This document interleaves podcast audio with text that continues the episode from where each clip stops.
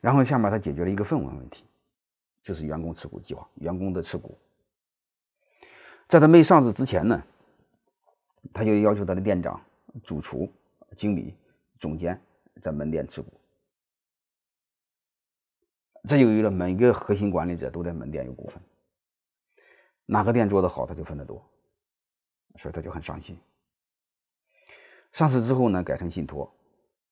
啊，同意在公司持股，用他百分之三的三十的薪水，然后公司再补贴百分之三十，就这么做的。啊，他有一个氛围，什么一个氛围呢？就是员工在没当老板之前，他已经是股东了，他对公司经营有一个概念，说白了，他已经有主人的感觉了。再当老板就好。你比如他突然是个员工，你让他突然当老板，这个跨度太大，一般人是受不了的。这个员工思维和老板思维是两个思维，啊，所以你必须慢慢来，让他从员工到管理者。到股东，啊，他的一个过程，所以他这个做的是非常严谨，啊，而且刚才我说了，他一个幼师计划，幼师计划啥意思呢？就是提前储备一帮优秀的人，好培养。这个笨蛋是没法培养的，啊，这个笨蛋是越培养成本越大，而且还有一句话，只是笨蛋将来之后你开掉也不好开，我认为笨蛋这个不但智商低。他有时候情商也低，而且我还有一个理论什么认为，那么笨蛋他不认为自己笨，啊，所以你把他开掉之后很费劲，啊，你还惹一身骚，这个不好玩，我们再看另外一个，哎，就是王品的，呃，这个图上，这个就是啊，刚才我忘翻这个 PPT 了啊，你们看一眼也行。就是他是按这个要求来去考核他的门店的，啊，新的警示计划，就是内部创业平台的标准，啊，这个不行就不行。然后这个就是他的往狮王计划营收后计划后的效果，啊，啊，刚才是忘忘忘忘把这个翻过来了，对吧？大家补上吧，啊，然后下面再看他的幼师计划，啊，就是忽悠一帮大学生。告诉他这个行业笨蛋多，你很容易脱颖而出啊！再另外就是他的员工持股啊，就是他的优秀员工可以从这里边门店里边有股份，嗯，他的目的就是从很早就培养他们的股东意识、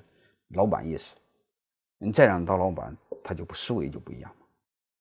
员工是突然是当不了老板的，他两个概念。然后上市时候改为信托，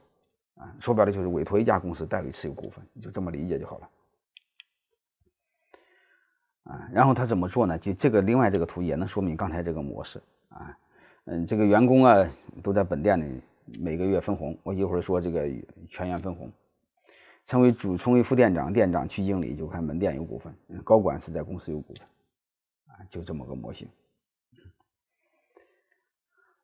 然后我们再看这个。全员分红，啊，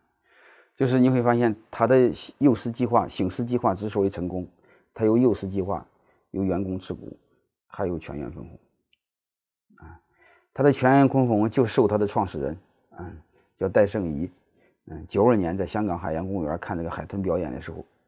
他发现海豚每次表演之后一定得给他个鱼，嗯，他下次表演就很积极，你要不给他，他就不积极，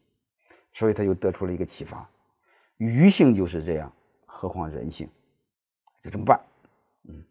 所以他内部推行的叫以心换心，用薪水换人心，其实就是及时奖励，立刻分享。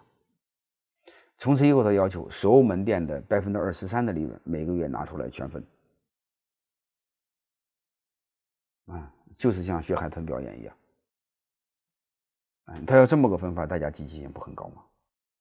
你要以我们一般都是到年底再分，年底分大家早忘这事了，对吧？你不信，我再给大家说一个即时奖励多好玩。我们这个打扑克你会发现，也没人发工资，而且还偷偷摸摸的打，被老板发现还挨批，嗯，晚上是被老婆发现也不愿意。但是你会发现，打扑克大家积极性都非常高，而且打到大半夜，而且憋着尿还打。咱像上班一样都吊儿郎当，